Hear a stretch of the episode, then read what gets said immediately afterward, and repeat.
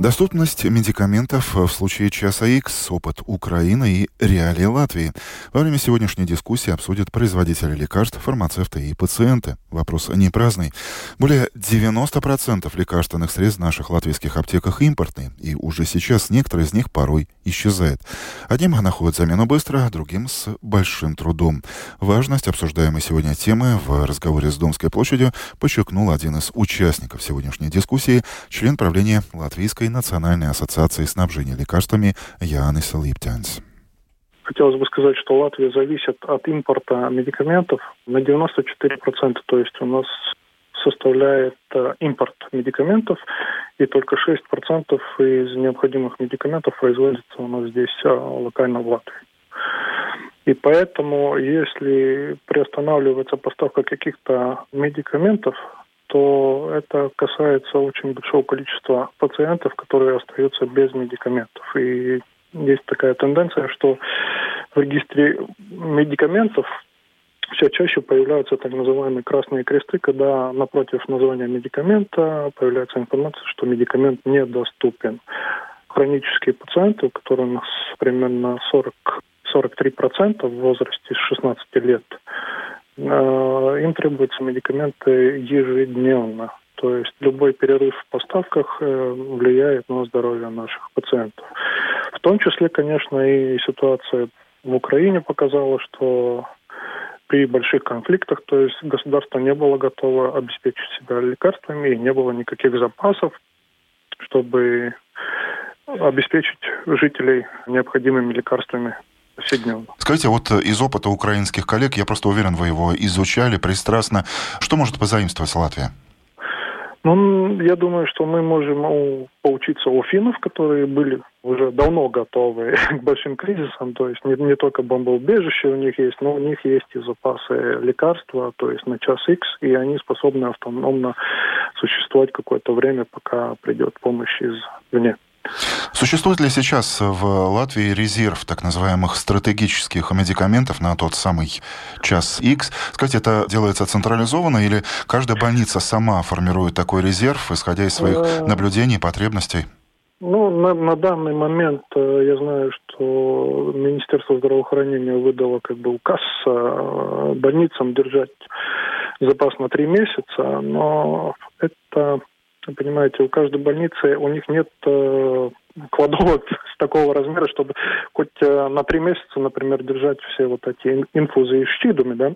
Даже у оптовиков нет таких больших хранилищ, где такое количество держать. Поэтому я бы сказал, что вот эти запасы, они больше бы как бы на бумаге, чем в реальности. И поэтому есть необходимость э, думать в государственном уровне, как как нам а, вот, образовать запасы на, в размере трех месяцев, чтобы мы могли хоть какое-то время самостоятельно существовать и помогать пациентам в их нуждах в лечении. Ковидные страсти по парацетамолу, дефициты специфических антибиотиков, ажиотаж вокруг медикамента для страдающих сахарным диабетом, который неожиданно расхватали любители быстрого похудения. То ли еще будет. Уже сейчас некоторые лекарства в Латвии то исчезают, то появляются, и не только в Латвии, но и во всей остальной Европе. О возможном дефиците медикаментов накануне сезонного обострения зимних вирусов еще осенью предупреждали эксперты. А какова реальная ситуация ситуация сегодня? Спросил я представителя отрасли.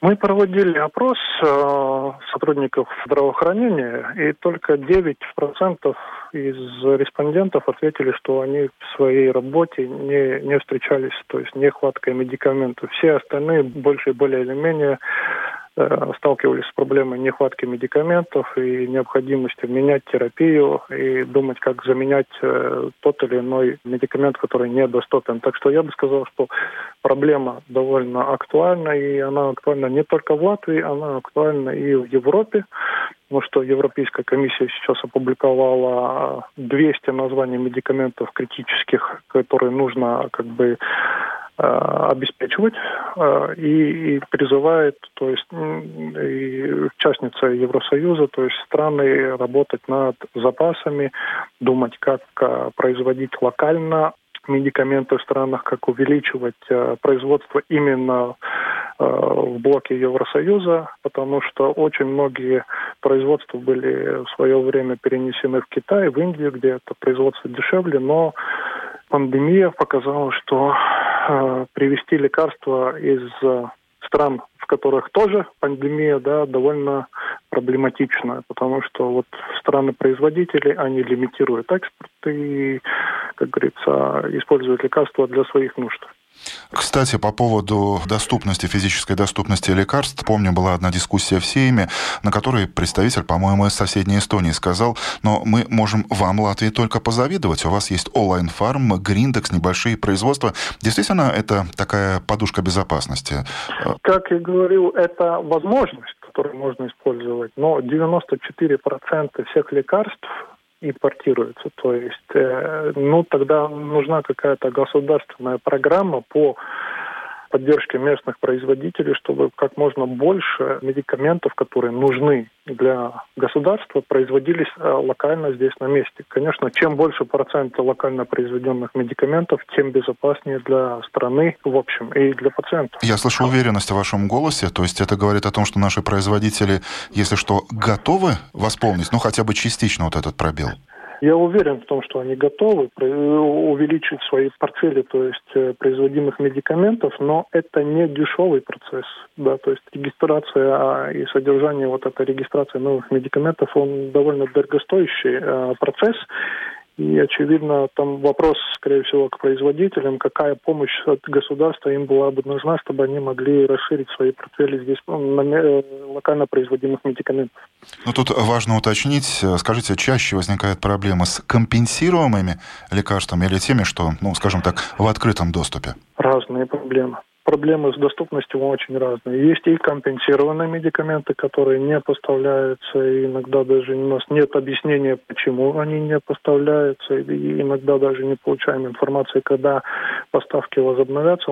Но также есть и некомпенсированные медикаменты. Если помните, совсем недавно, а, где-то еще в декабре, мамы искали суспенсии для детей, то есть, ну, жаропонижающие суспенсии, да, и и также были недоступны ну, дешевые антибиотики. Так что там разные рецептурные, компенсированные, некомпенсированные. Проблемы бывают со всякими медикаментами. И если мы помним, э, когда была э, пандемия COVID-19, все пациенты побежали в аптеке выкупать парацетамол, и, и на, две, на две недели пропал на свет парацетамол э, в аптеках. Да. Но теперь зато у всех есть парацетамол, и, наверное, некоторые... Это очень грустный, наверное, смех, да, только что прозвучал. И некоторым, наверное, приходится выбрасывать, потому что впрок покупать лекарства, ну, наверное, это не самое разумное, что может ну, сделать человек. Ну, лекарство это не хлеб, да, то есть его нужно покупать тогда, когда э, врач назначил его использовать, а не просто держать себе дома, ну, на всякий случай, потому что срок годности искончается, а потом куда девать медикамент, да, э, выбрасывать, ну, мы засоряем нашу природу. То есть и, и в воде констатируется огромное количество парацетамола и ибупрофена.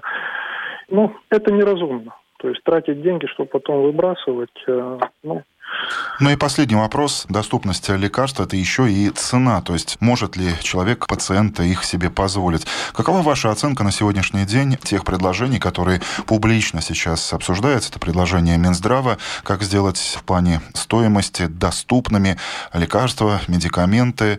Вот эти механизмы ценового регулирования, предложенные Министерством здравоохранения, они могут работать? Есть у вас мнение на этот счет? Есть мнение, и публично высказывались уже об этом. Мы, конечно, поддерживаем э, инициативу, то есть увеличивать список компенсированных медикаментов, да, то есть, когда государство помогает пациенту купить лекарства, это поздравляемые э, инициативы. Но есть вот тенденции, э, что именно дешевые антибиотики, они по всей Европе недоступны. Почему? Потому что производители их невыгодно производить да. То есть чем э, медикамент дешевле, тем он меньше э, интересует производителя производить его, потому что э, вот как раз с дорогими антибиотиками проблем нет в Европе. Так что здесь на государственном уровне нужно, ну, нужно думать, чтобы не испортить ситуацию, не сделать ее еще хуже, чем она есть. Член правления Латвийской национальной ассоциации снабжения лекарствами Янис Липтянс о ситуации с доступностью медикаментов. Как только что прозвучало в нашем эфире, всего 6% необходимых лекарственных средств производится в Латвии, на все остальные 94% мы полностью зависим от импорта. При этом 43% или половина пациентов зависят от этих лекарств ежедневно.